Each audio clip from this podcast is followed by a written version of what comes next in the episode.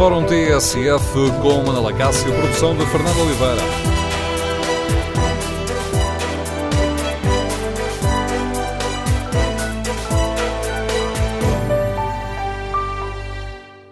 Bom dia. O debate que hoje fazemos no Fórum T S F gira em torno do roubo nos paióis de Tancos e da responsabilidade política e queremos ouvir a sua opinião. O Governo está a falhar nas tarefas essenciais do Estado, como acusam os partidos tanto à direita como à esquerda do P S? O Ministro da Defesa, Azeredo Lopes, tem condições para se manter no cargo? Compreende o silêncio do Primeiro-Ministro sobre este caso? O número de telefone do Fórum é oito zero oito, dois zero dois, um sete três. oito zero oito, dois zero dois, um sete três. Queremos ouvir a sua opinião. Pode também participar no debate online, escrevendo aquilo que pensa no Facebook da T S F e na página da T S F na internet. Em T S F ponto P T tem à disposição o nosso inquérito. Perguntamos se o Governo está a falhar nas tarefas essenciais do Estado. Ora, oitenta e quatro por cento dos ouvintes que já responderam a este inquérito consideram que não, o Governo não está a falhar. O Governo tem estado debaixo de fogo, alvo de críticas cerradas tanto do P S D e do C D S, como do Partido Comunista Português e do Bloco de Esquerda. E o Diário de Notícias conta-nos hoje que a atuação do Governo, tanto com as declarações do Ministro da Defesa como com o silêncio de António Costa, está a causar mal-estar nas chefias do Exército. No Fórum, batemos estas questões, queremos ouvir a sua opinião. As chefias do Exército têm motivos para estar descontentes com a atuação do Governo? E os partidos políticos têm razão quando acusam o Governo de falhar nas funções essenciais do Estado e de ter responsabilidade na falta de investimento nas Forças Armadas? O Ministro da Defesa tem condições para se manter no cargo? Compreende o silêncio de António Costa sobre este caso? Número de telefone do Fórum, oito zero oito, dois zero dois, um sete três. oito zero oito, dois zero dois, um sete três. Iniciamos o debate com a análise do Anselmo Crespo, editor de política e subdiretor um, da T S F. Bom dia, Anselmo. Olá, bom dia. Em tua opinião, o Governo está a gerir politicamente bem este caso? Uh, gerir politicamente bem não está, uh, seguramente. Uh, não só pela ausência de respostas ou pela ausência de explicações, uh, mas sobretudo pelo... Uh, pelo receio que se vai adensando de que o Estado não está a ser capaz de garantir aquilo que são as suas funções mais básicas. Dito isto, hum, acho que neste caso, ao contrário, por exemplo, do que aconteceu com, em Pedrógão Grande ou do caso da Ministra da Administração Interna, uh, Azeredo Lopes, uh, sendo o responsável político último por tudo aquilo que se passa na sua tutela, uh, presumivelmente não tem a responsabilidade daquilo que aconteceu, uh, na, na, do, do que aconteceu em Tancos. Uh, politicamente, de facto, não está a gerir bem por isto, porque uh, o que se passou é muito, muito grave. Uh, obviamente, está o país inteiro a tentar perceber como é que aquilo que se passou pode ter acontecido, uh, e essa explicação não foi de toda uh, ainda dada ao país. Dadas as diferenças de questões, é a segunda vez em poucos dias que perguntamos uh, como é que foi possível. Como é que foi possível, uh, sobretudo, como é que é possível uh, a guarda daquele material ser feita daquela forma, ou apenas daquela forma. Um, e essa eu acho que era a primeira resposta que uh, o Governo ou as, as entidades militares deviam dar ao país. Um, é de facto perceber como é que um assunto tão sensível como este, como é que equipamento daquele género uh, é patrulhado apenas com umas rondas aleatórias uh, e aparentemente, por aquilo que, entretanto, alguns chefes militares já vieram explicar, um, a, o próprio Exército achava que aquela era a forma mais eficaz de guardar aquele material. Ora, não sendo eu especialista em segurança, não é preciso ser um grande expert para perceber que se calhar é curto fazer eh, guardar aquele tipo de equipamento eh, apenas com umas patrulhas aleatórias. Depois podemos ir tentar perceber o que é que aconteceu, e isso faz parte da investigação, se houve cúmplices, não houve cúmplices, eh, exatamente como é que eh, se deu aquele assalto. Mas a questão a priori é esta, é, será que o Estado está a garantir eh, devidamente aquelas que são as suas funções, e neste caso é garantir que equipamento daquele género uh, é guardado devidamente e é de, devidamente, está, está em segurança, E isso parece-me claramente que a resposta está dada a partir do momento em que percebemos que aquele equipamento era guardado apenas com essas patrulhas. Aliás, o próprio Presidente da República vem dizer que não podemos andar de seis em seis anos com roubos de graves nem em paióis ou em instalações uh, militares. Voltando aqui à questão do Ministro da Defesa, Azeredo Soares tem uh, condições para se manter como Ministro. Ele não pode, não pode dizer que não tinha conhecimento, uma vez que assinou decretos de investimento, onde, nomeadamente, a videovigilância estava adiada para dois mil e dezoito. Ele tem responsabilidade política, obviamente que tem. Se tem condições para se manter no cargo, é, é algo que eu acho que ainda é prematuro nós, nesta altura, fazermos essa avaliação, porque é, nós ainda não conseguimos perceber exatamente o que é que aconteceu. É, e se, de facto, aquilo só aconteceu porque o Estado é, não fez o investimento que devia ter feito, e agora é, eu... eu temo que mais cedo ou mais tarde vamos chegar todos à conclusão que o Estado não fez esse investimento porque está a ser consecutivamente adiado por causa das dificuldades financeiras do Estado. Enfim, é um clássico em Portugal e eu temo bem que seja essa a conclusão final. Se for essa a conclusão final, eu acho que, obviamente, a Azeredo Lopes tem que tirar daí as devidas ilações. Mas, como digo, acho que é prematuro nesta altura. Acho que não, não podemos estar a pedir cabeças de ministros agora todos os dias, cada vez que acontece alguma coisa. Agora, obviamente, o próprio Azeredo Lopes tem que ter a consciência de, de, de, de fazer uma autoanálise e perceber se ele próprio tem ou não tem condições para se manter no cargo, tendo em conta as decisões que tomou como Ministro da Defesa, e eu recordo que ele não é Ministro da Defesa há um mês, ele é Ministro da Defesa há um mês, há um ano e meio. E, portanto, ele próprio tem que fazer essa análise. Eu, com os dados que tenho neste momento, Não, não acho que saiba o suficiente para achar que o Ministro tem ou não tem condições para, para se manter.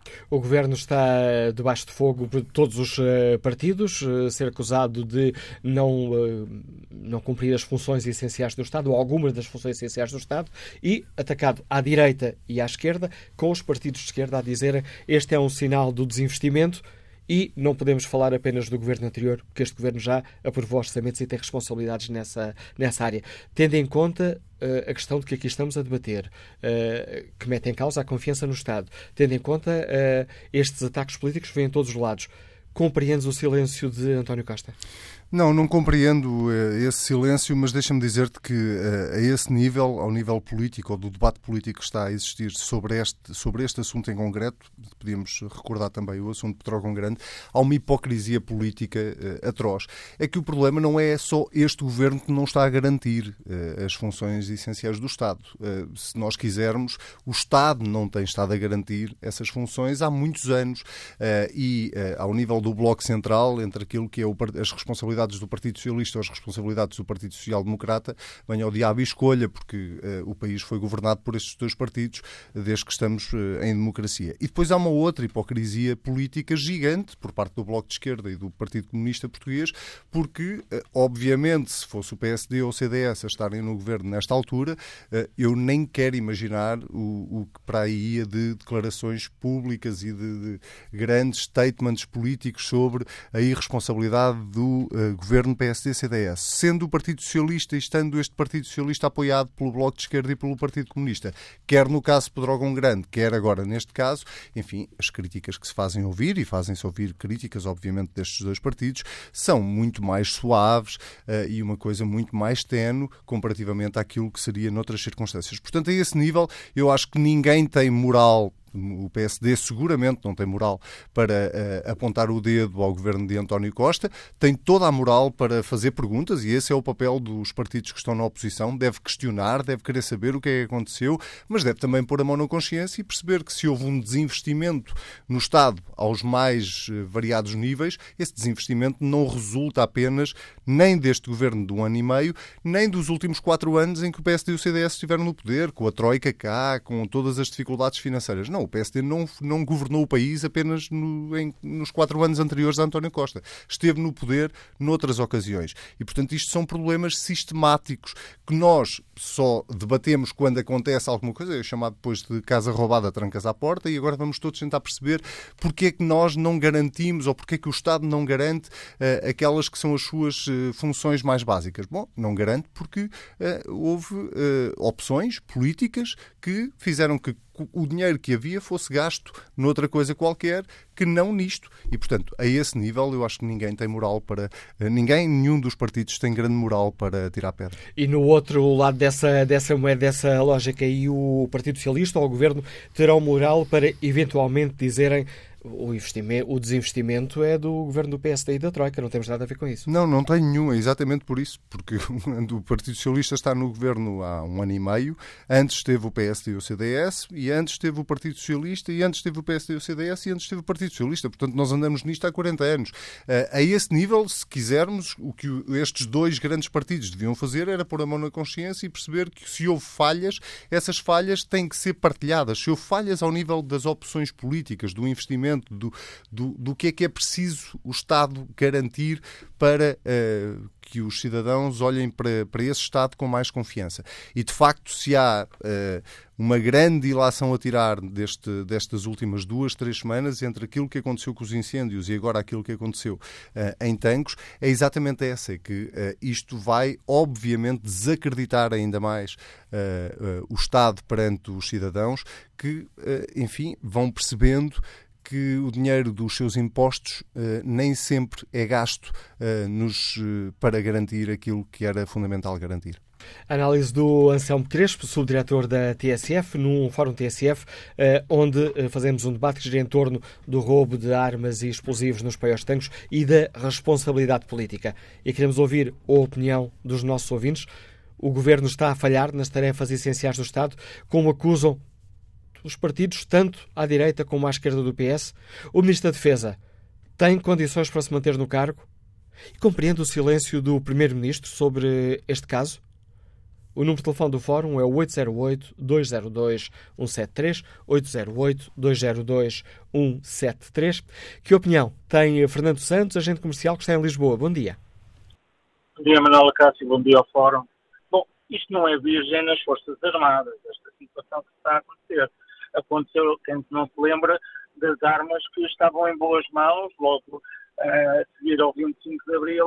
Quem não se lembra uh, daquela passagem de armamento que, pelo juízo por aqui, uh, armamento americano, tinha destino uh, o Médio Oriente, em que o doutor Adelina Mar da Costa, pelos vistos, parece que encontrou qualquer coisa, e isso uh, não há feito. Quer dizer, uma série de situações que têm envolvido as Forças Armadas e que, um, e que o, os governos, os sucessivos governos, têm, uh, digamos que, uh, concor- tapado um pouco os buracos, ou seja, não dando muita cobertura, cal- calando-se um pouco, de maneira a que a culpa fique solteira, morra sempre solteira, e estas coisas todas.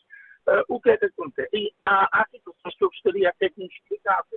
Como é que quarenta e quatro lança-granadas saem de um quartel? Estamos a falar em quarenta e quatro. Elas iam soltas, iam em caixas. Como é que aquele armamento todo, uh, a mil e tal munições, iam em caixas? É, quantas pessoas? É, quer dizer, para levar aquele armamento todo é preciso uma grande uh, logística. É preciso alguma logística, é preciso um caminhão estar à porta, ao pé por onde sai aquele material. Quer dizer, há uma série de situações. Como é que é possível, por exemplo, não haver, eu pronto, a videovigilância não existia, havia um problema de investimento, tudo bem. Até mas e os postos de vigia? Também não há soldados para estarem nos postos de vigia? Será que as Forças Armadas encaram com normalidade? Sim. Bom, isto é natural, não acontece nada a maior parte dos dias, também não vai acontecer nunca, por isso não é preciso estarem soldados ali nos postos de vigia, a vigiarem todos os dias, coitados, sem fazerem nada, olharem para nada, e, mas às vezes acontece e aconteceu. Isto é uh, desleixo uh, da segurança que não deveria, no meu entender, acontecer. Também foram uma série de comandantes exonerados. Eu gostaria de saber a quem está encarregue a segurança dos postos de vigia, ou do quartel, ou daqueles paióis, daqueles paióis. É o Exército, é os paraquedistas, é a Força de Intervenção Rápida, é que todos eles foram ignorados. Então será que eles são todos encarregues daquela segurança, ou existe alguém em concreto, seja o Exército, seja os paraquedistas, que uh, uh, deve tomar segurança disso? Em relação à, à, à questão política, uh, ou seja de se o ministro tem responsabilidade política ou não. Bom, se não, se, se não o decreto dos oitenta mil, mas só para dois mil e dezoito, tem alguma responsabilidade na parte do investimento. Não quer dizer que a segurança se destina só à vigilância, uh, à, à vigilância, por isso, uh, parte uh, de coisa, porque também tem que haver outra segurança, muito maior do que aquela. E, e por isso não estou a ver que o ministro pode eventualmente ter assim uma responsabilidade tão grande. Mas, no entanto, eu também gostaria de perguntar uma coisa. Quem é que é o principal responsável pelas Forças Armadas em Portugal? É o chefe de Estado-Maior das Forças Armadas. Então, o chefe de Estado-Maior das Forças... Se um é responsável político, o chefe de Estado-Maior das Forças Armadas, quais são as competências do chefe de Estado-Maior das Forças Armadas? Tem responsabilidade também nesta situação como chefe de Estado-Maior das, das Forças Armadas. Estamos a falar do Presidente da República. É assim, eu também acho porque é assim, ele deve ter conhecimento do que se passa nas Forças Armadas. Deve ter o pleno conhecimento do que se passa. E se não tem, deve ter responsabilidade. Ele próprio, como chefe de Estado-Maior das Forças Armadas. E ter aqui uma posição. Porque senão, se vamos, se vamos admitir um ministro, porque é que não temos demitido também o chefe de Estado-Maior das Forças Armadas? Neste e caso, o Presidente da Repu... está a referir-se ao Presidente da República ou ao General Ravisco Duarte? Não, estou ao Presidente da República. Ah, aí não é chefe de Estado-Maior, é, é o Comandante Supremo das Forças Armadas. Pronto, Comandante Supremo das Forças Armadas, mas pronto, é que também tem, tem uma responsabilidade grande. E por isso, o porquê uh, de ele também não dizer nada em relação a isso e não tomar uma um ato responsável em relação a esta situação. Há várias situações que têm de ser aqui vistas e... e agora, acho que isto é uma situação... Não sei se isto tem a ver com política, porque é assim. Uh, o, o, o, uh, as Forças Armadas é algo um bocadinho à parte do, do governo. Há sempre um, o governo tem sempre um cuidado muito grande em tratar destes assuntos. São assuntos delicados. Agora, temos que ter em conta por onde é que essas armas foram. Temos que ter em conta que não somos só nós, também temos a, a NATO e temos vários países que, uh, são, que podem estar com problemas derivados. Quem diz a mim que não pode acontecer um atentado com essas armas que saíram de lá? Perguntas que nos deixa Fernando Santos. Passo a palavra ao uh, médico António Ludic, que nos escuta em Lisboa. Bom dia. Vou tentar ser breve e não me repetir. Esta foi a semana, ou as duas semanas horríveis, como diria a Rainha Isabel segunda, deste governo.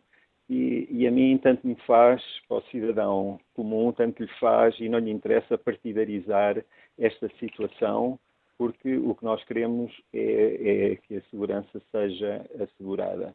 Eu não compreendo, nós em Portugal, infelizmente, temos uma elevadíssima tolerância Para, para, os, para os assuntos políticos e não compreendo o que é que é preciso mais para que um ministro se demita. Este, este ministro não tem condições, mesmo que não tenha responsabilidade direta, porque não sabia de nada, por outro lado devia saber, é uma pessoa que não nos dá uh, segurança, que não, que não nos dá a certeza de ser competente para uh, a sua função. Mesmo em comparação com, com os incêndios, em que houve manifestamente um fator uh, climat- climatérico, meteorológico anormal e, portanto, havia algo que não era previsível. Neste caso, era tudo previsível e era tudo prevenível. Portanto, houve manifestamente um grande desleixo uh, e, e uh, grandes falhas uh, em relação à segurança do Estado. Isto, uh, Portugal tornou-se um país perigoso. E nós queremos saber realmente o que é que funciona, que mais coisas funcionam, funcionam tão mal. Acho que temos que fazer uma análise de tudo o que pode acontecer, porque senão eh, foram os incêndios, agora é isto, depois para a semana é o metro que explode e havia uma coisa que não funciona, o Castelo de São Jorge que vai abaixo, uma coluna... Quer dizer, eh, nós temos que fazer uma análise, nós somos por, por, somos, por natureza, desleixados e superficiais e realmente tem que haver... Uma, uma acentuada análise do que, do que é que pode funcionar mal. É evidente, como disse, eu concordei com o, o ouvinte anterior em, alguns, em, em quase todos os aspectos, e a nível internacional nós passamos realmente um mau, um mau bocado, porque é um fator de grande desleixo um país ser apontado, e, e isto tem tanto mais importância como estamos num, num momento de grande gravidade por causa do, do Daesh. E, portanto, tudo isto, tenho a certeza que estas armas vão ser utilizadas para matar e, provavelmente, muito mais pessoas que nos incêndios. Eu compreendo muito bem o silêncio do doutor António Costa, quanto mais ele aparecer, mais desce nas sondagens. Portanto, está escondido, a visibilidade custa voto. Portanto, eu compreendo que ele esteja escondido. Bem, não acho inaceitável. E o Presidente da República também eh, não chega a dar afetos e andar aos beijos, porque esse estado, esse estado dos beijos e dos afetos já acabou. E, portanto, agora nós tornámos um país em que finalmente ou, eh, ultrapassou-se o déficit, esse género de coisas, agora tornámos um país como os outros real. E, portanto, é importante que eh, o chefe das Forças Armadas, o Presidente da República, que é atingido também por este, por este, este aspecto, que é extremamente grave. As pessoas estão preocupadas e, e todos os níveis sociais estão preocupados com este assunto que não compreendem. Muito obrigado, obrigado, doutor. Agradeço a sua participação neste fórum, a opinião do uh, doutor António Ludic, que nos liga de Lisboa. Bom dia, senhor Deputado Hugo Soares, bem-vindo a este debate. Pegando aqui numa das afirmações deste, deste último uh, participante, o P S D compreende o silêncio de António Costa sobre esta questão? Bom dia, Manuel Acácio, bom dia ao Fórum. Eu creio que ainda ninguém percebeu porque é que o Primeiro-Ministro não se pronunciou sobre esta situação, que é uma situação das mais graves que tem acontecido em Portugal nos últimos tempos. Em paralelo com a tragédia de Pedrógão Grande, agora este roubo de armamento e de munições em Tancos revela que o Estado está a colapsar, o Estado está a falhar nas pessoas naquilo que é a sua missão última de proteção, o Estado está a falhar naquela que é uma das funções principais de soberania. O Primeiro-Ministro, como chefe do Governo, não pode andar três dias desaparecido e não dizer absolutamente nada ao país sobre o que está a acontecer. Eu creio até que ninguém, não é só o P S D, que ninguém percebe mesmo esta ausência do senhor Primeiro-Ministro, que funciona muitas vezes como uma espécie de mestre de cerimónias. Aparece a dar as boas notícias e quando verdadeiramente o país precisa do Governo, quando verdadeiramente o país precisa de um Primeiro-Ministro, da autoridade do chefe do Governo, ele desaparece e nada diz. Para o P S D, o Ministro da Defesa tem condições para se manter no cargo?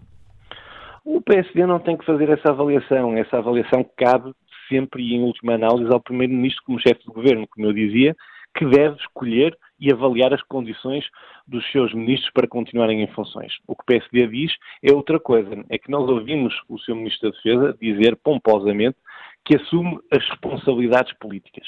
Mas o que é isso de assumir as responsabilidades políticas? É uma expressão vã, é uma expressão sem consequência, e que é que isso traduz em ações? E ainda ouvimos o senhor Ministro da Defesa dizer que o faz porque é um Ministro em funções. Ora, é evidente que é um Ministro em funções. O que nós queremos é que ele seja Ministro, que assuma as suas consequências e que haja em conformidade. Se ele deve ou não continuar no cargo, Manuel Acácio, essa é uma posição que apenas compete ao Primeiro-Ministro, que deve fazer essa avaliação. Mas ninguém sabe onde para o Primeiro-Ministro numa altura em que o país tanto precisava dele. Hoje estamos aqui a falar de, de uma questão, é sexta-feira, debatemos já aqui no Fórum T S F este roubo de armas e, portanto, sexta-feira, como já aqui ouvimos, temos ouvido ao longo deste, deste fim de semana algumas acusações de que estamos, digamos assim, a pagar o desinvestimento que foi feito nas Forças Armadas. O P S D faz um certo mea-culpa e assume as suas responsabilidades neste investimento nas Forças Armadas? Oh, Manuel Acácio, esta é uma situação que aconteceu agora. Não significa isso que o Estado não tenha atravessado dificuldades, que não fosse necessário fazer mais investimento nas Forças Armadas como em todo outro tipo de serviços. É uma questão de priorizar onde esse investimento deve ser feito. Nós temos dito isso muitas vezes. Nós temos vindo a denunciar que as opções deste Governo não são, não são, não têm sido sequer as mais corretas. O que se trata é que esta é uma situação que nunca aconteceu. Terá provavelmente nunca acontecido na Europa. Igualmente a tragédia de Pedrógão Grande. Nós tivemos sempre, infelizmente, problemas na nossa floresta. Nunca tivemos um incêndio onde morressem sessenta e quatro pessoas. Deixa-me só... É preciso perceber, ó Manuel Acácio, deixa-me focar a questão... Era só para salientar aqui mais um dado, é que em dois mil e dez foram roubadas armas no comando da carreira, em dois mil e onze na base da Marinha do Alfeite. Com esta nunca gravidade com esta não dimensão, é a primeira vez, nunca, mas... Não, com esta gravidade é mesmo a primeira vez. Com esta Era isso que eu queria dizer. É é com mesmo... esta gravidade é a primeira vez, mas pois, não é a primeira é a vez que há roubos de armas em instalações do, da, das é, Forças Manuel Armadas. Houve sempre, na história do Exército Português, na história, da história das Forças Armadas na Europa e no mundo, nunca aconteceu foi com esta gravidade. Além do mais, nós temos que saber que o material bélico foi roubado por um jornal espanhol, é uma coisa que deve deixar os portugueses, no mínimo, no mínimo desconsiderados. Mas dizia eu que este desinvestimento, em determinadas áreas, sempre aconteceu. O que o Estado não pode, o que o Estado não pode nem deve nunca, é falhar na sua função última, que é de proteger as pessoas, que é de dar confiança aos seus cidadãos. E a segurança e a sua proteção, a proteção das pessoas, é de facto a função primeira, básica, última do Estado. E o que está a acontecer é que nós estamos a ver o Estado a colapsar. E depois dizia o Manuel Acácio, com razão, e os ouvintes anteriores, ninguém percebe onde está o senhor Primeiro-Ministro. O senhor Primeiro-Ministro, que é sempre tão afoito, Peço só desculpa, peço desculpa, optimista. Eu não disse isso, eu perguntei aos ouvintes qual é a opinião sim, dos sim. ouvintes. Isso, eu, eu estou-lhe a dizer que, reportando-me é que os ouvintes anteriores disseram, e, e respondendo à sua pergunta inicial, dizia eu, o senhor Primeiro-Ministro que é sempre tão afoito, sempre tão otimista, a dar as boas notícias e a aparecer quando as coisas correm bem, não se percebe que nesta circunstância há três dias que não diga nada. Nós já chamamos... com caráter de urgência, o senhor Ministro da Defesa e o senhor Chefe de Estado-Maior-General das Forças Armadas ao Parlamento. Queremos saber, no âmbito da Comissão de Defesa, o que é que aconteceu. E esperamos que o senhor Primeiro-Ministro tire desta situação as consequências. E as consequências, primeiro, têm que ser garantir aos cidadãos que este tipo de situações não voltam a acontecer. O Estado colapsou e os portugueses precisam rapidamente de recuperar a confiança no Estado, no Governo e, portanto, nas suas instituições. Agradeço ao deputado Hugo Soares ter explicado aos nossos ouvintes a posição do P S D sobre esta questão, com o P S D aqui a perguntar pela voz do vice-presidente do grupo parlamentar, Hugo Soares, onde anda o primeiro-ministro. Bom dia, Dino Barbosa, advogado, Liga-nos Lisboa. Que opinião tem sobre esta questão, onde batemos hoje aqui a questão da responsabilidade política? Dino Barbosa, bom dia. Dino Barbosa? Agora sim, Estou. peço desculpa. Estou. Bom dia. Pois vinha, vinha a dizer que, efetivamente, o mote da, da, da intervenção e, e das questões que foram colocadas são, é o roubo nos, nos paióis, mas, mas as perguntas em si não são essas. As perguntas, a primeira é se há uma falha generalizada, um colapso do Estado no respeito às suas funções essenciais, e a segunda, se o Ministro deve assumir a responsabilidade. Bom, relativamente à primeira, parece que a maioria dos ouvintes, há pouco ouvi oitenta por cento, oitenta e dois por cento, já terá respondido. Parece que não, não, não há falha generalizada, não há problema nenhum. Uh, a segunda, a segunda, atrevo-me a dar uma resposta, porque o Partido Socialista, e particularmente este Governo, tem uma especial apetência, uma especial capacidade de fazer os seus ministros passarem entre os pingos da chuva, pelas más decisões que tomam e pelas coisas graves que acontecem no, no âmbito dessas funções que, que assumiram. Um, se há responsabilidade, evidentemente responsabilidade, mas não é deste, não é uma responsabilidade política que não se limita ao Ministro, como é evidente, porque essa responsabilidade decorre diretamente de determinadas opções que, foi feito, que foram feitas, tal como, aliás, o vosso, o vosso analista começou o fórum por, por, por dizer. Uh, e pelos vistos, essas opções, e era só, aí que, que queria, era só isto que eu queria dizer, essas opções foram, foram mal feitas e foram mal feitas duas vezes.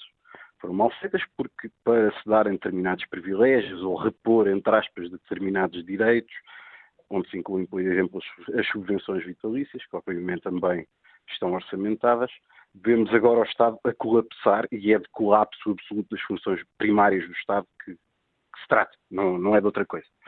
Uh, e em segundo lugar, porque pelos vistos temos os próprios funcionários públicos ou determinados setores da função pública a reclamar coisas absolutamente essenciais, como vemos agora com os, com os, com os enfermeiros. Portanto, isto não passa pela cabeça a ninguém. Um enfermeiro especialista ser uh, pago ao mesmo nível que os outros. E pior do que isso é que a máxima do trabalho igual, salário igual, é uma máxima socialista. Mas essa, permita-me aqui o trocadilho fácil, essa é outra guerra. Vamos a esta essa que hoje é debatemos. Guerra, essa é outra guerra, mas, mas percebe o, o sentido da minha intervenção. Quer dizer, falhámos, e falha, falhámos, o governo falhou e falhou duas vezes. Falhou, falhou porque fez colapsar o Estado ao não garantir uh, serviços absolutamente primários. E há um outro exemplo que pode ser citado. Ainda, hoje, ainda ontem houve um incidente no, no, com, com agressões graves a um funcionário do aeroporto de Lisboa e, pelos vistos, a, a própria P S P está a reclamar alguma atenção porque não tem meios. Então, chegámos a isto. Chegámos a isto. Não há meios no aeroporto de Lisboa, sabendo, meios policiais, sabendo nós a situação que a, que a Europa atravessa a nível de terrorismo. Isto é de uma gravidade extrema. É tão grave como desaparecerem armas no paiol militar. E além disso, há um outro problema. É que uh, isto foi feito para, para dar determinadas benesses aos funcionários públicos que agora reclamam porque as benesses primárias, que é tratá-los com igualdade, não, não, não foram cumpridas. Isto, isto é de uma certa gravidade. Mas, pelos vistos, o, o eleitorado português uh, está de acordo com isto. Uh, os ouvintes da T S F não veem aqui nenhuma falha generalizada e a democracia é exatamente isto. Muito obrigado. Agradeço o seu contributo, Dino Barbosa. Estava a referir-se ao inquérito que fazemos aos nossos ouvintes, onde perguntamos se o Governo está a falhar em tarefas essenciais do Estado. Ora, volto a olhar aqui os resultados. O não continua em vantagem, mas caiu dos oitenta e picos por cento para os sessenta e sete por cento. sessenta e sete por cento considera que o Governo não está a falhar em tarefas essenciais do Estado. Queremos, no Fórum T S F, ouvir a opinião dos nossos ouvintes. O número de telefone é o oito zero oito, dois zero dois, um sete três, oito zero oito, dois zero dois, um sete três. Os partidos políticos têm razão nas críticas que fazem ao Governo e as críticas são feitas tanto pelos partidos à direita como à esquerda do P S. O Ministro da Defesa tem condições para se manter no cargo? Compreendem os nossos ouvintes o silêncio do Primeiro-Ministro sobre este caso? O telefone para onde deve ligar para participar no debate é o oito zero oito, dois zero dois, um sete três. Bom dia, senhor Deputado Jorge Machado. O Partido Comunista Português tem feito críticas ao comportamento do Governo nesta questão. Jerónimo de Sousa disse mesmo que esta, estamos aqui perante uma questão de, em que o Primeiro-Ministro tem a responsabilidade principal. Quer explicar-nos este ponto de vista, senhor Deputado? Muito bom dia ao Fórum. É isso mesmo. Em última instância, a responsabilidade é do senhor Primeiro-Ministro e, nesse sentido, não há muito mais a dizer. O que o P C P entende é que tem que ser apurado a totalidade de, dos factos desta matéria, porque constitui um facto extremamente grave, que não haja qualquer do, tipo de dúvidas ou, ou sequer hesitações relativamente a esta matéria. Este roubo deste material militar é, efetivamente, uma situação extremamente preocupante que merece intervenção e toda a adoção de medidas para que, se, em primeiro lugar, se apure as responsabilidades e se tirem as respectivas relações, e em segundo lugar, que naturalmente hum, se tomem medidas para que tal não venha a acontecer. Mas eu queria chamar a atenção para um aspecto que não é menos importante, é que o furto deste material militar é também ele sintomático do estado de degradação a que chegaram as nossas Forças Armadas. E aqui falaram-se muito de opções. A verdade é que as opções que têm governado o nosso país, e este governo nesse aspecto é exatamente igual uh, ao governo P S D C D S P P, opta muitas vezes por uh, investimentos uh, para uma lógica da, da NATO e dos seus interesses e não uma lógica da soberania nacional e defesa do território nacional. E, portanto, o desinvestimento que houve naquilo que é a nossa capacidade de uh, defender aquilo que é nosso uh, é objetivo e decorre de uma opção estratégica de optar por aquilo que são investimentos que são pedidos e são, têm uma lógica no âmbito da NATO e que não tem lógica no âmbito de defesa do território nem defesa da nossa soberania. E este é um problema que importa inverter. E, portanto, nós também acreditamos que é preciso é inverter as opções políticas para que, efetivamente, os investimentos que se façam, se façam na lógica do interesse nacional, da, da capacitação, reforço da segurança dos nossos, dos nossos quartéis e reforço daquilo que são as condições eh, do, dos quadros das Forças Armadas para que possam desempenhar as suas funções.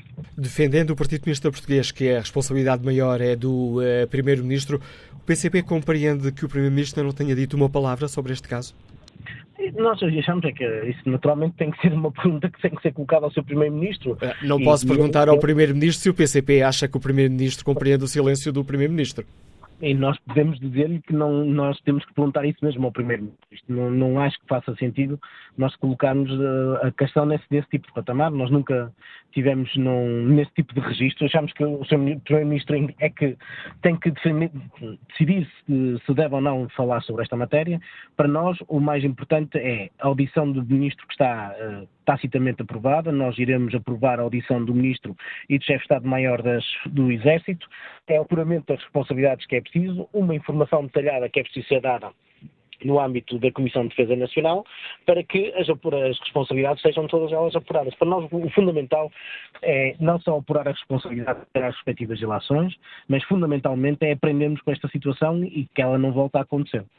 O uh, Ministro da Defesa, para o Primeiro-Ministro português, tem condições para se manter no cargo?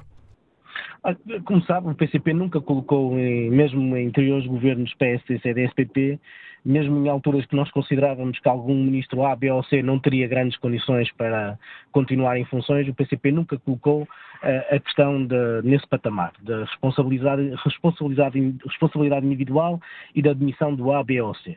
O que nós entendemos é que o Governo uh, tem que retirar ilações do que aconteceu e, na nossa opinião, o que importa mesmo é alterar as opções do ponto de vista de investimento das nossas Forças Armadas, não exigir mais investimento porque ele não é, não, não, não estamos nesse patamar de, de, de discussão, mas que pelo menos o dinheiro que existe disponível para as Forças Armadas, que seja colocado ao serviço do país e no reforço das, das condições em que os militares prestam o seu serviço e não tanto naquilo que é os interesses da NATO e a aquisição de equipamento que tem custos avultadíssimos e que não tem eh, grandes repercussões depois do ponto de vista da defesa do território nacional. Obrigado, senhor Deputado Jorge Machado, por explicar aos ouvintes da T S F a avaliação que o Partido Comunista Português faz desta questão. Retomaremos este debate já a seguir ao noticiário das onze. O telefone para participar é o oito zero oito, dois zero dois, um sete três. Tudo o que se passa, passa na T S F. O Fórum T S F, segunda parte, edição de Manuel Acácio, produção de Fernando Oliveira.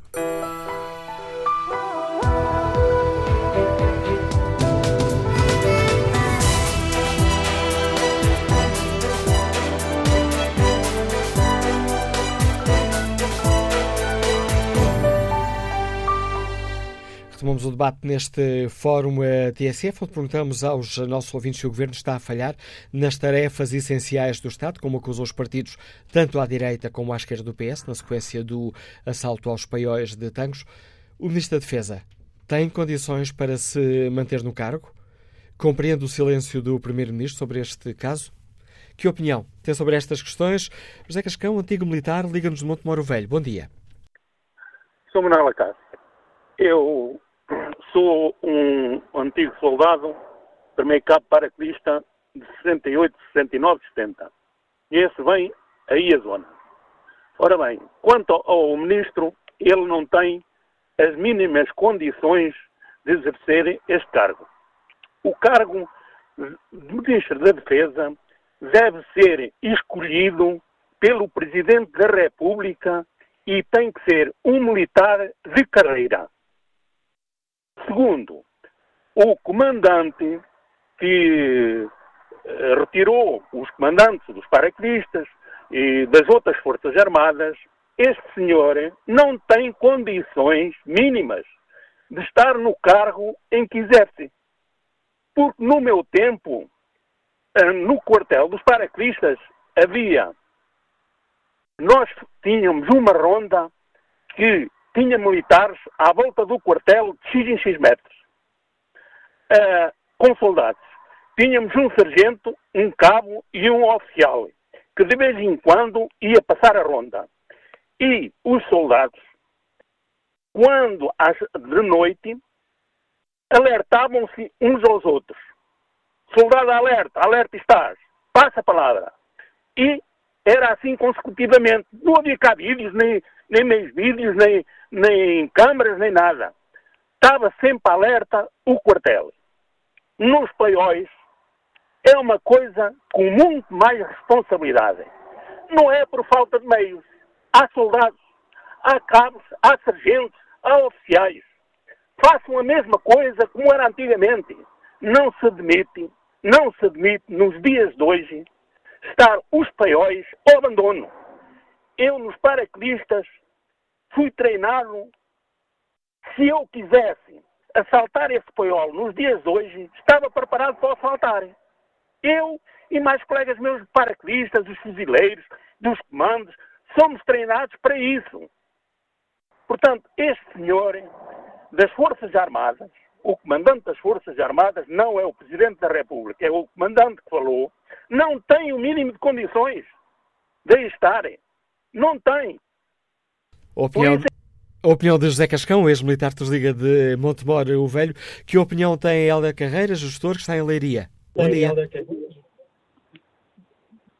Bom dia, Hélder Carreira. Olá, bom dia. Bom dia. Antes de mais dizer bom dia ao auditório. Tenho aqui duas ou três considerações uh, para que todo o auditório possa refletir sobre isto. Eu sou da geração pós vinte e cinco de Abril, portanto eu não conheci o que foi o antes vinte e cinco de Abril, e nomeadamente tanto aqui uh, a ditadura. Mas uma coisa eu sei, um, há um clima de impunidade muito grande no nosso país, é um clima de impunidade a todos os níveis. Um, as armas são, são, são roubadas dos quartéis, e esta não é a primeira vez. Resultados, pelo menos da opinião pública, são, são nulos. As forças, as forças armadas estão constantemente descontentes, portanto é um clima de impunidade muito grande. Deixo só mais duas ou três uh, considerações, que são as seguintes. O Estado, o Estado Social, este Estado que todos nós nos devíamos orgulhar e que reflete o Estado de uma sociedade desenvolvida, está com lacunas graves. Nós olhamos para a saúde e constantemente há descontentamento, a justiça há descontentamento, a educação há descontentamento e, na minha opinião, há algo que deve tem que ser, que deve ser feito. Sobre, sobre o, os partidos políticos e o governo, eu considero que é uma hipocrisia muito grande. Ninguém fala, ou, o que se fala são, são, são comentários vagos. Portanto, há uma hipocrisia muito grande também a este nível. Muito obrigado. A opinião de Hélder Carreira, que nos liga de Leiria. Vamos agora ao encontro de Abílio Carlos, engenheiro. Liga-nos de Viseu. Bom dia, bem-vindo a este debate. Sim, bom dia. Bom dia, Abílio Carlos. Estamos a ouvi-lo? Bom dia. Ah, está bem.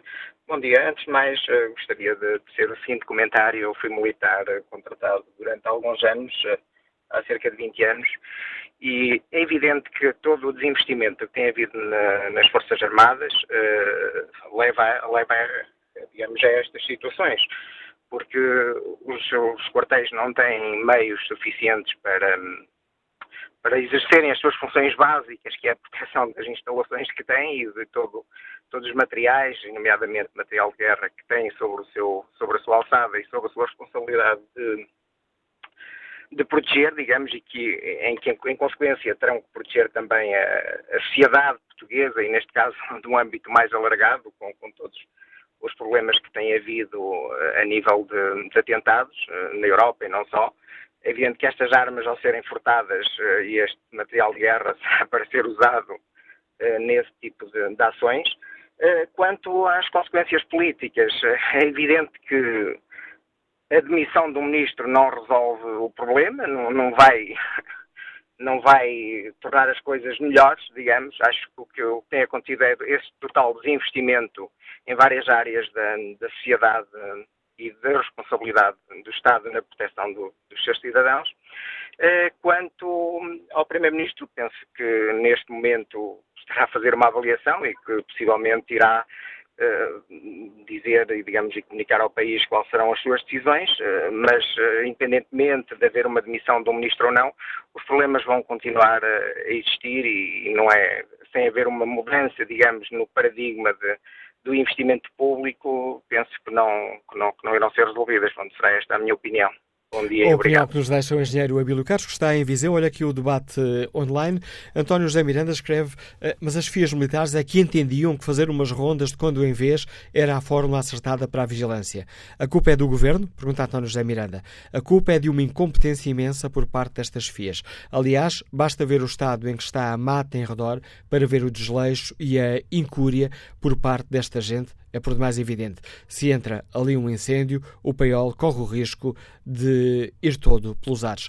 Quanto ao inquérito que está na página da T S F na internet, perguntamos se o Governo está a falhar em tarefas essenciais do Estado. No início deste fórum, o não levava uma larga vantagem, agora é o sim que está à frente.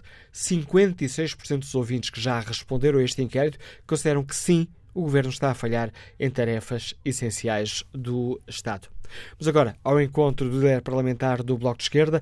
Bom dia, senhor Deputado Pedro Filipe Soares. Bem-vindo a este Fórum T S F. senhor Deputado, o Bloco compreende o silêncio do Primeiro-Ministro sobre este caso?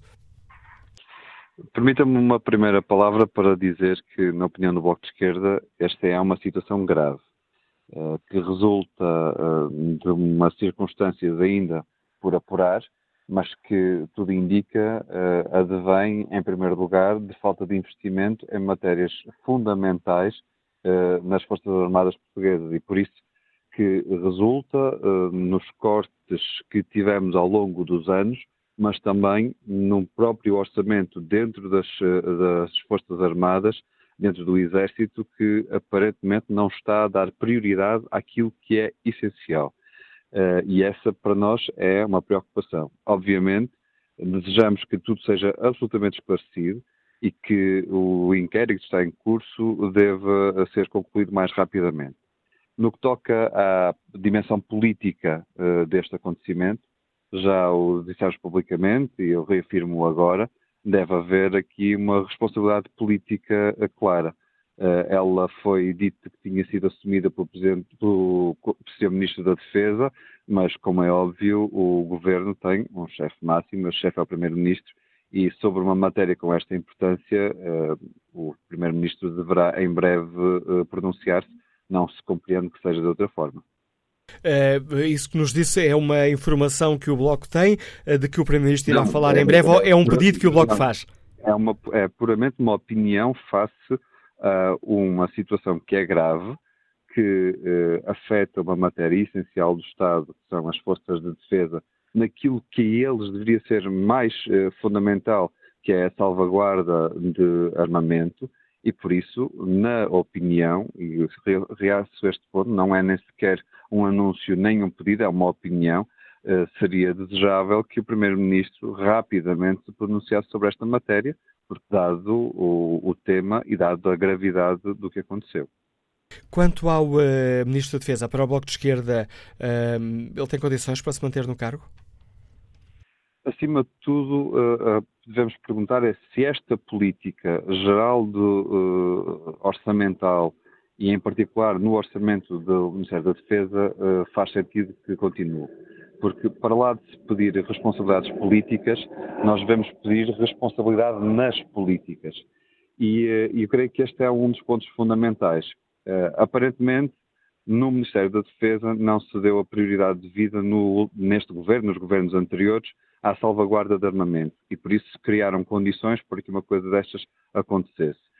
Se for este o caso, fica demonstrado que tivemos cortes Uh, em funções que seriam essenciais uh, do Estado, dentro do Ministério da Defesa. Olhando para outros setores do Estado Social, nós vemos também que uh, o Estado Social tem vivido com cortes para lá do que seria aceitável. E por isso, quando nós, por exemplo, no ano dois mil e dezasseis, tivemos um, um déficit ainda mais baixo do que era exigido por Bruxelas, percebemos que essa escolha, também essa escolha, tem impacto e efeito sobre o nosso Estado, porque se soma uh, à ausência de investimento uh, em matérias essenciais no Estado Social, no caso aqui na salvaguarda de uh, bens de, e de armamento na defesa, uh, que se soma, como estava a dizer, essa falta de investimento a cortes que, brutais que existiram nos últimos anos. E por isso deve-nos fazer refletir sobre se nós devemos ter uma política orçamental para Bruxelas ver, ou se devemos, de facto, orientar a nossa política orçamental para aquilo que verdadeiramente faz falta. No caso da defesa em particular, esta situação de se faltar à proteção do armamento, que é uma das funções fundamentais do exército de um país, da defesa de um país, acontecer isto que aconteceu agora, ao mesmo tempo em que o senhor Ministro da Defesa estava a anunciar investimentos Uh, em armamento, mas, mas também em em material para responder às questões impostas pela NATO e pelo presidente dos Estados Unidos, Donald Trump, demonstram como as prioridades, mesmo dentro do orçamento da defesa, não são as prioridades corretas. Em primeiro lugar, porventura, e com esta situação, o que deveria ter estado era a salvaguarda do armamento, era a garantia que todos nós poderíamos dormir descansados com o armamento que tínhamos em Portugal, porque ele estava devidamente guardado.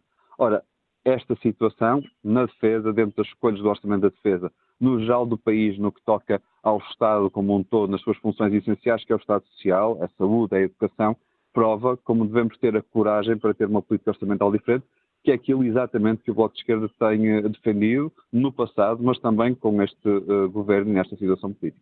Ficando claro que o que o Bloco de Esquerda considera essencial é uma outra política, e por questionar se esta política de defesa faz sentido, uh, recoloco a pergunta que lhe coloquei inicialmente, tendo em conta as fortes críticas do Bloco de Esquerda e a exigência do apuramento e que se tirem relações políticas, se para o Bloco, o Ministro, continua, o Ministro da Defesa Nacional, tem condições para se manter no cargo? Eu, até às explicações que se espera que ainda esta semana possa dar uh, no Parlamento, nós não mudaremos a opinião que já dissemos anteriormente e não colocaremos em cima uh, da mesa uh, a saída do Ministro, não deixando de exigir uh, consequências políticas do que uh, foi conhecido e do que, do que teve lugar ao longo dos últimos dias. Mas, como é óbvio, as explicações que o Ministro deve dar e os esclarecimentos que a investigação deve tornar públicos, para até nos tranquilizar a todos, poderão merecer uma reavaliação da posição do Bloco de Esquerda. Teremos agora, nos próximos dias, espera-se a ida do Ministro à Assembleia da República. O Bloco de Esquerda aprovará essa ida e exigirá esses esclarecimentos. Mediante esses esclarecimentos, uh, veremos que uh, posição tomaremos sobre a matéria. Agradeço ao líder parlamentar do uh, Bloco de Esquerda, Pedro Filipe Soares, da participação neste uh, debate. Que opinião sobre toda esta uh, polémica tem Nuno Gonçalves, técnico de qualidade alimentar, que nos liga de Lisboa? Bom dia. Está sim, bom dia. Antes de mais, obrigado pela, pela oportunidade. Uh, eu acho que é todo pertinente Uh, não questionar diretamente a legitimidade do, do Ministro ficar ou não ficar, porque isto é meras politiquices. O Ministro vai, vai-se embora, aparece outro e fica tudo outra vez na mesma, uh, tal como já houve com outros governos anteriores. Agora, eu acho que isto há que questionar as pessoas é se realmente as Forças Armadas farão alguma falta. Se nem para guardar armas servem, quanto mais para guardar o país, porque a desculpa que muitas pessoas dizem em relação à permanência de haver Forças Armadas em Portugal, em território nacional, é que têm que guardar o país. Portanto, se, se, se o serviço que eles prestam ao Estado é deixar que roubem armas, eu sinceramente sinto-me muito, muito inseguro em que me possam defender a mim ou a minha família, ou as, as pessoas que me são mais queridas. Uh, achei graça há pouco que ouvi a opinião aí de um, de um senhor que foi militar, Uh, e já várias pessoas que, que também disseram isso, que, que houve um, um, uma diminuição do, do, do dinheiro que vai para as Forças Armadas e tal. Isso é engraçado porque um país como Portugal consegue ter mais generais do que a América tem. Uh, a quantidade de dinheiro que se gasta em reformas chorudas, de gente que está encostada a um, a um gabinete sem fazer nada, nada, nada, nada. Em, em gente que está a viver à, à conta do Estado, com roupa diariamente, pequeno almoço, almoço, jantar, e que não fazem nada, nada, nada, que o país não está em guerra. Se alguém quisesse invadir isto, já tinha invadido isto, nomeadamente os espanhóis. Hum, acho que, na minha opinião, não faz sentido algum isto. Hum, as pessoas falam que, que nós estamos na Europa, mas isto para mim é quase uma extensão do Norte da África. Porque isto, as coisas existirem como estão a existir e acontecer o que está a acontecer, foi as, agora é a situação do, do, do roubo de, de, de questão militar, no outro dia foi das pistolas na polícia, uh, e isto é aquilo que nós sabemos, fora aquilo que ainda não se sabe. As pessoas depois esquecem-se que isto é tudo o protagonismo por causa do, do, do, do jornalismo, é? Há coisas que nós não sabemos. Portanto, eu acho que é todo pertinente é questionar a legitimidade das próprias Forças Armadas em território nacional. Era só isso que eu queria dizer. A opinião que nos Obrigado. deixa Nuno Gonçalves. Vamos agora ao encontro de Fernando Jorge, comercial, está em viagem. Bom dia. Muito bom dia a todo o auditório e obrigado também por esta oportunidade. De uma forma objetiva, eu penso que o que falta neste momento, como sempre em todo o passado, chama-se responsabilização. É assim, o Governo, indiretamente, também tem que ter culpa. o ministro devia começar por demitir, nomeadamente, eu sei que já houve demissões, porque eu tomei conhecimento disso talvez num sábado ou através da informação, da comunicação social.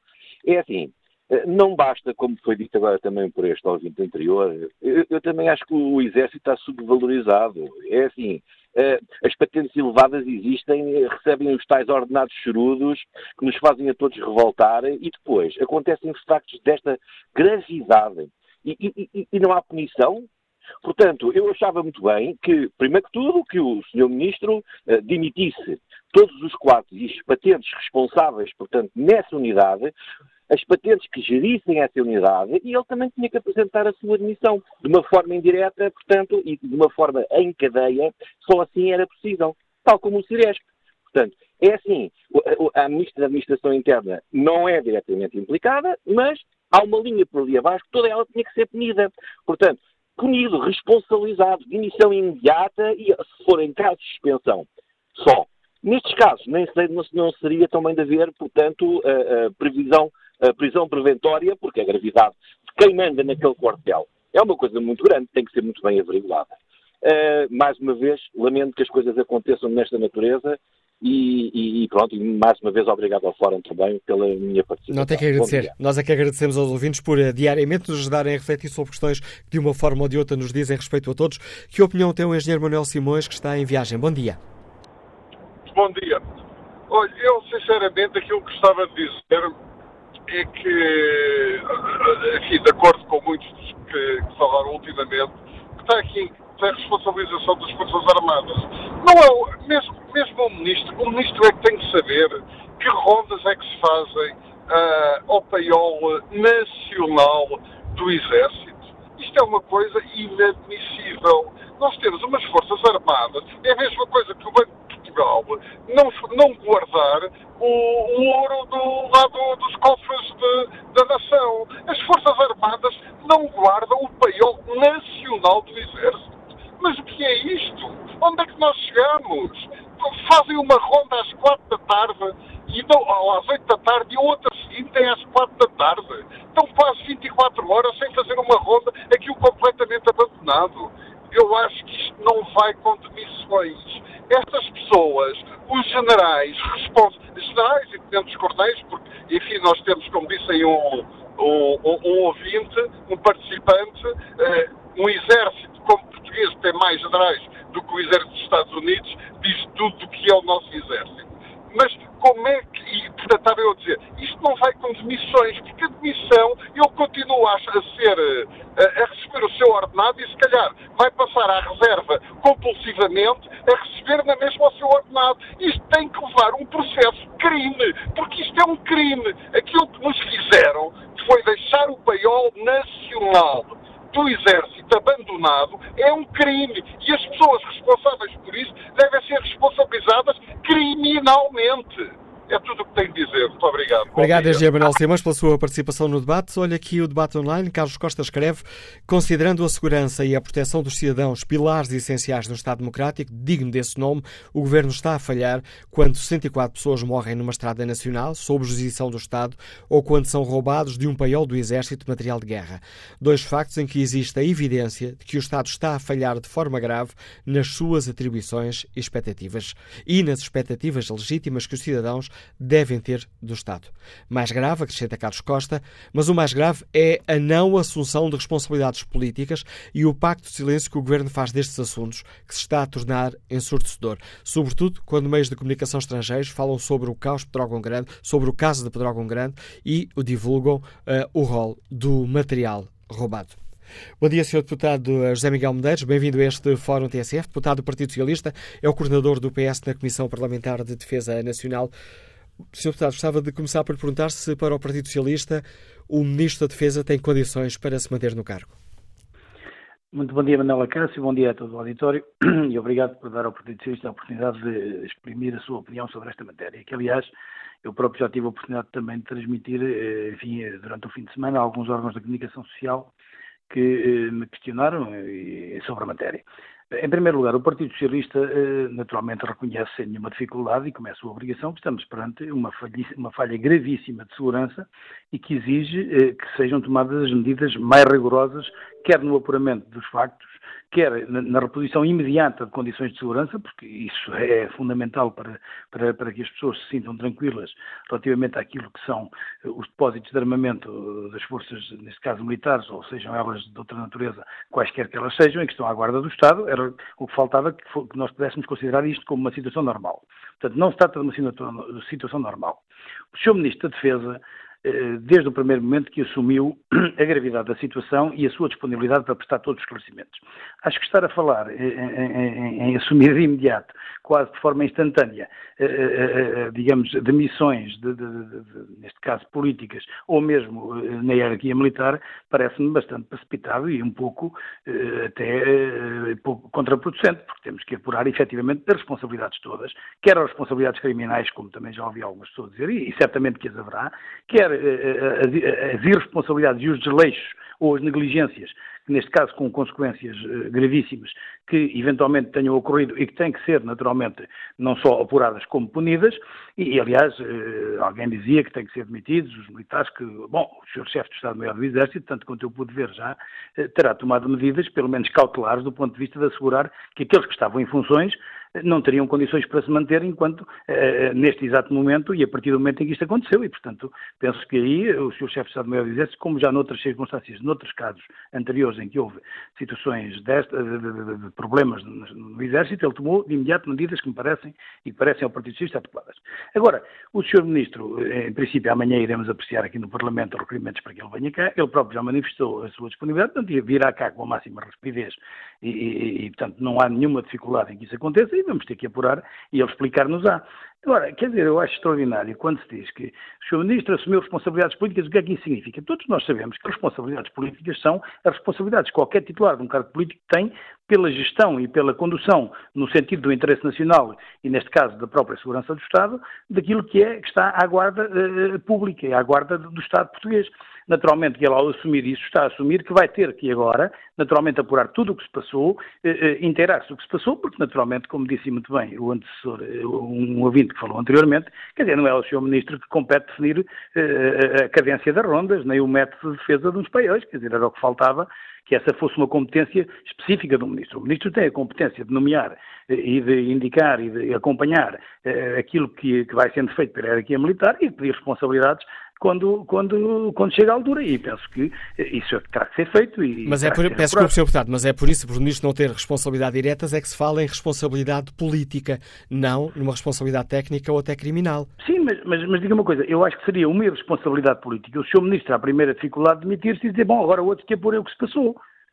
Eu acho que isso é que me parece um pouco uh, irracional, esse raciocínio, desculpar-me-á, porque efetivamente uh, tanto, uh, não faz nenhum sentido que um ministro, à primeira dificuldade, um ministro é uma pessoa que tem que estar preparada para assumir responsabilidades, e assumir responsabilidades é esclarecer tudo até ao fim e depois sujeitar-se ao escrutínio. E em função do que acontecer, então nessa altura sim, assumir se tem condições e se verifica que, por exemplo, por sua inação ou por sua inércia, vamos pôr por hipótese, no, no, no campo das hipóteses em abstrato, imagino que o senhor Ministro tinha determinado cortes na área da segurança e que isso se venha a apurar. Pois, nessa altura, o senhor Ministro terá que ser responsabilizado por isso, mas não me parece que tenha havido, nem conheço, nem conheci em nenhum momento, eu já acompanhei dois orçamentos de Estado, desde que este Governo está em funções e que estou como coordenador da Comissão de Defesa, e nunca me lembro de ninguém colocar a questão dos cortes atingirem diretamente as questões de segurança. Podem atingir outras questões e até mesmo as cativações, e aqueles que agora falam nas cativações que estão a, a criar dificuldades orçamentais às Forças Armadas, como eventualmente a todo o país, todos estes constrangimentos que temos tido desde a vinda da Troika.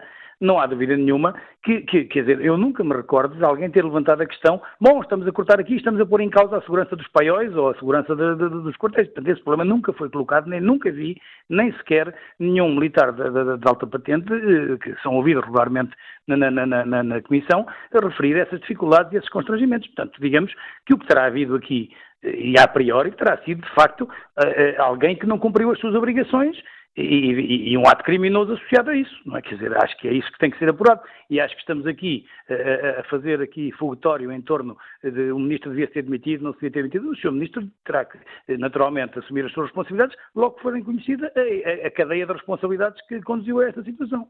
O facto de o uh, ministro da Defesa Nacional ter conhecimento das uh, fragilidades na defesa, na segurança uh, dos paióis de Tancos, uma vez que o ministro autorizou uh, investimentos quase imediatos a nível das, das cercas de proteção, mas uh, a questão da videovigilância era apenas para dois mil e dezoito.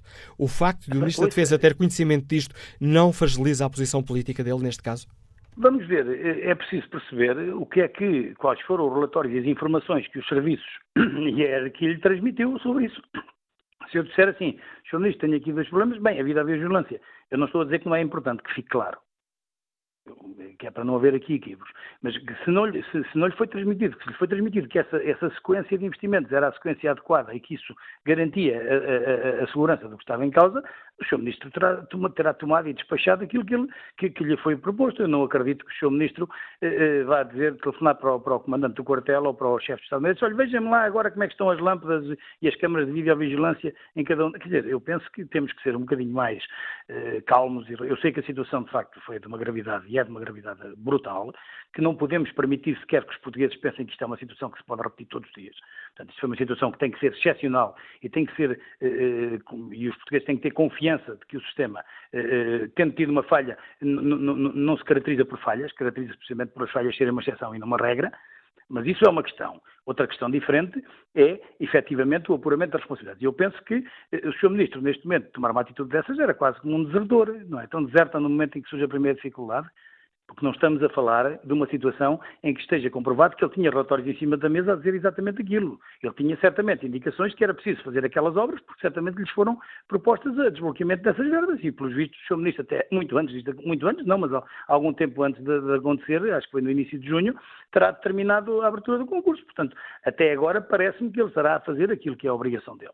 Se não estiver, ou se verificarmos que não esteve, pois nessa altura teremos que, enfim, tomar as, as decisões e o senhor Ministro terá que eh, ponderar o que deve fazer e o senhor Primeiro-Ministro, certamente, nessa altura também terá alguma coisa a dizer. E o Primeiro-Ministro não devia ter dito já qualquer coisa ao país? Ah, eu acho que o senhor Primeiro-Ministro tem um governo, não é? Se não tivesse um governo, se estivesse sozinho a governar, eh, assessorado por adjuntos, era outra coisa. Tendo ministros que são responsáveis e que têm competências eh, próprias e delegadas, naturalmente tem que deixar funcionar a hierarquia, senão qualquer dia nenhum ministro se sentiria, digamos, responsável por aquilo que faz, uma vez que havia sempre alguém acima dele a dizer-lhe o que devia fazer e o que não devia fazer em cada momento e como é que devia ter sido feito e não devia ter sido feito. O senhor Ministro certamente estará, o senhor Primeiro-Ministro estará a recolher toda a informação para perceber se tudo correu, como, se, se, quem, é que, quem é que falhou, onde e porquê. E eu penso que essas coisas não podem ser instantâneas. Não conheço nenhuma investigação que seja instantânea, a não ser os crimes em flagrante delito, não é? Quer dizer... senhor Deputado José Miguel Medeiros, agradeço a sua participação no Fórum T S F. Deputado do Partido Socialista, é o coordenador do P S na Comissão Parlamentar de Defesa. Ora, que opinião sobre toda esta polémica tem Hélder Cardoso, que é piloto de linha aérea e que nos liga do entroncamento? Bom dia. Muito bom dia, uh, sou Manuel Acácio. Uh, queria primeiro referir que na questão do, de responsabilidade política, isso para mim como cidadão é uma questão de cosmética, porque o que me interessa realmente é saber porque é que aconteceu este roubo. Uh, o meu maior receio é que, se houver a demissão de um governante, neste caso do Ministro da Defesa, amanhã já toda a gente esqueceu o assunto e ficamos sem saber porque é que realmente aconteceu este roubo, que acaba por ser um, uma falha na segurança gravíssima. Uh, eu atreveria-me atreveria a dizer que este roubo Uh, de armamento pode ser considerado como uh, um ato de terrorismo, porque uh, o, o armamento bélico que foi roubado uh, muito provavelmente já não estará em Portugal e será armamento a ser utilizado pelos grupos terroristas. Uh, sabemos de, há uns anos esta parte, que tem havido uh, roubos de, semelhantes a estes em outros países, Uh, o que nos poderia uh, ter levado a concluir que em Portugal também existiria áreas de, vulneráveis a este tipo de, de ação. Uh, a minha pergunta e aquilo que me realmente preocupa é porque é que não foram tomadas as devidas uh, uh, precauções em uh, garantir a segurança de estas áreas vulneráveis. Uh, como é que é possível que num, numa zona que tem vários paióis uh, haja uma, um roubo que exige muita logística de quem o executa, uh, porque foram muito, foi muito material roubado, e que só no dia seguinte é que se venha uh, a constatar que o roubo foi uh, efetuado. Uh, é isso que nós temos que tentar perceber e tentar corrigir essas falhas para que no futuro não venham a ocorrer uh, situações semelhantes. A dúvida e o protesto nos deixa Hélder Cardoso, piloto de linha aérea. Que opinião tem José Sá, comercial que está em viagem? Bom dia. Bom dia, Manuel Acácio e auditório. Eu acho que há situações que estão a acontecer porque uh, vem o Bloco de Esquerda e cria uma opinião. Vem o senhor uh, deputado Medeiros e acha que o primeiro-ministro irá tratar a seu belo tempo. Vem o Presidente da, da República, cria a sua opinião e ninguém se quer responsabilizar por isto que está a acontecer.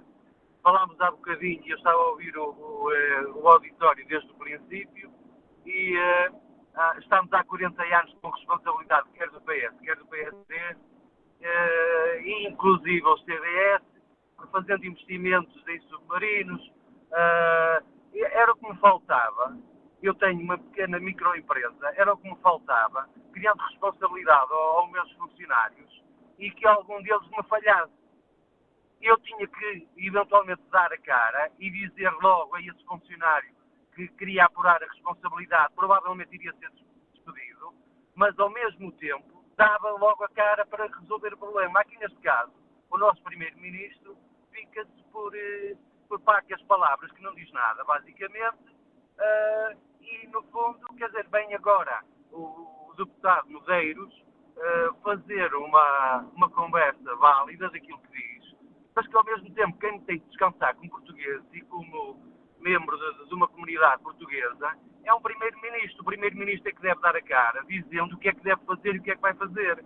A responsabilidade de, de demitir alguém ou não, e seria ele que ter a, a apurar o, o que estamos a passar, de roubarem-nos armas, e que um dia desses poderá acontecer alguma coisa, como acontece pela Europa fora, e depois vão, vão acabar por ter ainda responsabilidade maior. Há bocadinho ouvi um colega aí dizendo que isto que era crime.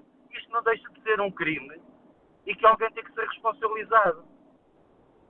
Era só. Obrigado pela atenção. Obrigado pela sua participação, José Sá.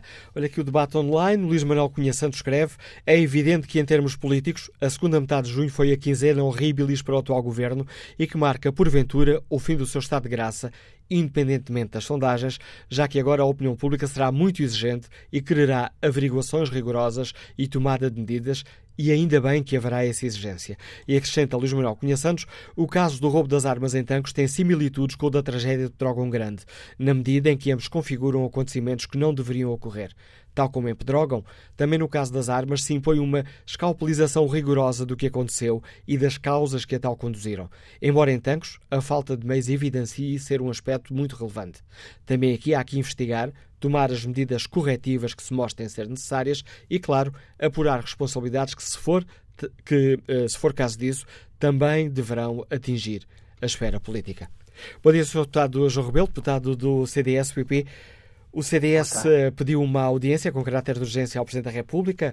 A Associação Cristã será recebida pelo Marcelo Rebelo de Sousa logo à tarde, às duas da tarde. Porquê é que o C D S sentiu esta necessidade, senhor deputado? Como sabe, tem vindo a... Antes de mais, bom dia a si e bom dia às pessoas que nos estão a ouvir. Nós achamos que um somatório de acontecimentos nos últimos quinze, três semanas, quinze dias, três semanas, tem uh, manchado a imagem da, do Estado e das instituições do Estado. E não há dia em que não apareçam notícias uh, muito preocupantes sobre a forma como estes assuntos uh, têm, uh, têm sido, enfim, uh, uh, apreciados e, e trabalhados por parte de, do Governo. Nós achamos que chegou um momento em que uh, estamos numa, numa situação muito grave. uh, numa... Parece, uh, parece-nos a nós que o Governo está completamente paralisado, que não tem capacidade de assumir responsabilidades. Aliás, repara-se, na, na hierarquia do Estado todos fogem às, às responsabilidades. Não aparece reações que levam-nos a crer que isto uh, uh, serviu ou tem servido de, de, de alarme para resolver assuntos muito graves que já estão em cima da mesa há algum tempo. Eu gostaria de recordar aos ouvintes da T S F que as questões sobre o desinvestimento na área da defesa e, sobretudo, alertas sobre a execução do próprio orçamento da defesa e as cativações em que são alvo uh, uh, os ramos das Forças Armadas têm levado a problemas gravíssimos. São alertas que eu próprio e outros deputados na Comissão de Defesa temos dito há, há vários meses, e sempre com a mesma resposta do assobiar para o lado por parte do Ministro e do Governo. E, portanto, estes assuntos todos, este somatório de assuntos que têm acontecido e que minam a credibilidade do Estado, a percepção que os cidadãos têm nas suas instituições, sobretudo pensar que não estão uh, em segurança, é algo que chegou ao ponto de, de grande gravidade. Mas para o, C D S, para, para o C D S estão em causa, está em causa o regular funcionamento das instituições? Neste, neste momento não é o regular, ou seja, a democracia está a funcionar. O que nós achamos é que chegou a um ponto de tal ordem que uh, uh, o Governo não pode só estar a dizer que está a estudar, que está a tentar resolver os assuntos. As responsabilidades políticas devem ser assumidas para dar um exemplo claro às próprias instituições. Ora, como disse o nosso líder parlamentar, o doutor Nuno Magalhães, manifestamente há ministros a mais neste governo. E a responsabilidade uh, a ser assumida daria, primeiro, a possibilidade de mudança de ministros a, uma, a, uma, a tentar resolver os problemas de outra forma, e, por outro lado, um sinal claro e inequívoco à população e, a, e a, aos portugueses, mas também às instituições, de que um, o primeiro-ministro e o governo perceberam claramente o que está aqui em causa.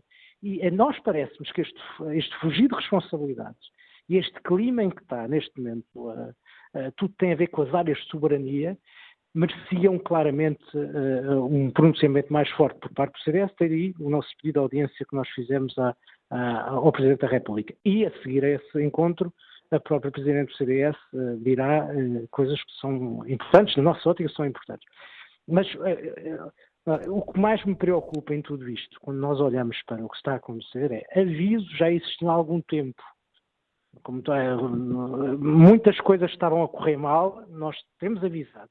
Só que um certo Estado... Eu li, ouvi o que alguns dos nossos, nossos ouvintes estavam a dizer, e mesmo agora o que, o que você leu agora aí na, na, através da, na, do correio online que vocês têm. De facto, o, o que se passa neste momento é que não há, o não assumir de responsabilidades leva a que as pessoas têm uma falta de, não acreditam nas instituições. E para gerar essa nova confiança, eh, algo de muito importante tem que acontecer na mudança da, da, do, desse, do que o governo está a fazer.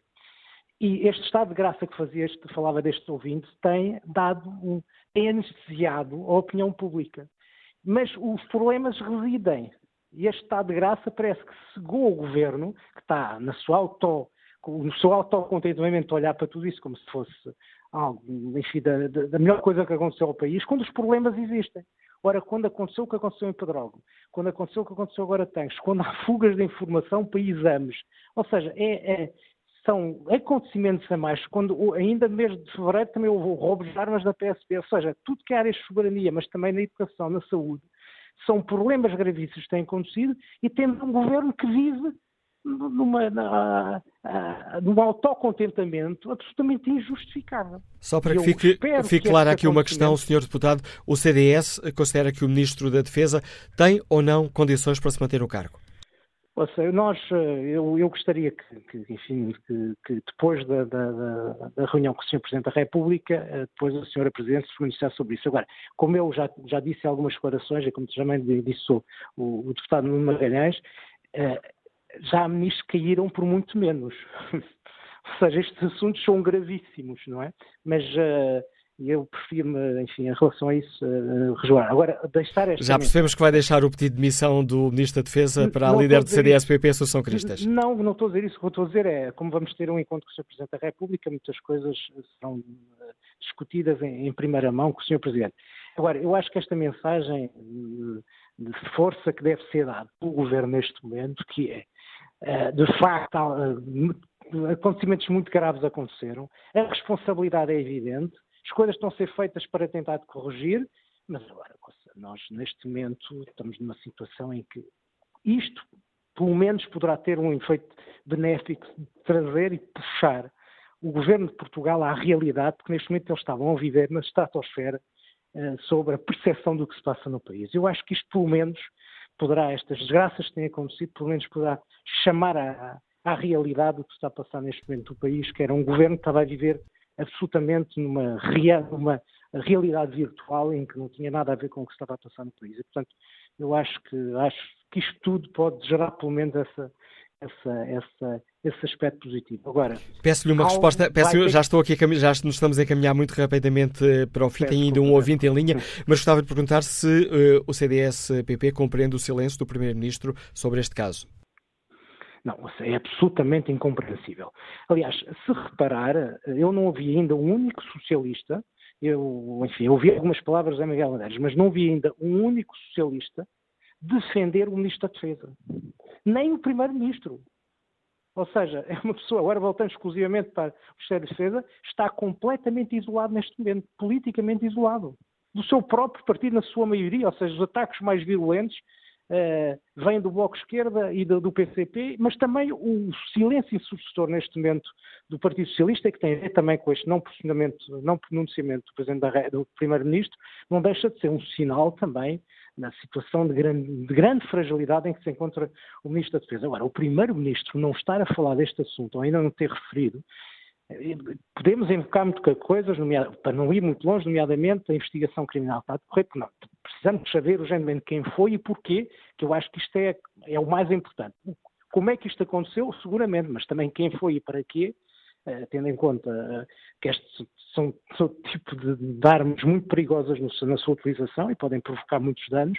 Agora, o silêncio do Primeiro-Ministro, por um lado, e do Partido Socialista, por outro, não deixa de ser absolutamente lamentável perante a gravidade da situação. Agradeço ao uh, deputado do C D S P P, João Rebelo, a participação no fórum. Peço desculpa aos muitos ouvintes que se inscreveram e que não tive oportunidade de dar voz no debate que hoje aqui fizemos. Já ultrapassei muito tempo de, destinado ao fórum T S F de hoje. Olho aqui muito rapidamente o inquérito. Perguntamos aos nossos ouvintes se o Governo está a falhar em tarefas essenciais do Estado. sessenta e oito por cento dos ouvintes considera que sim.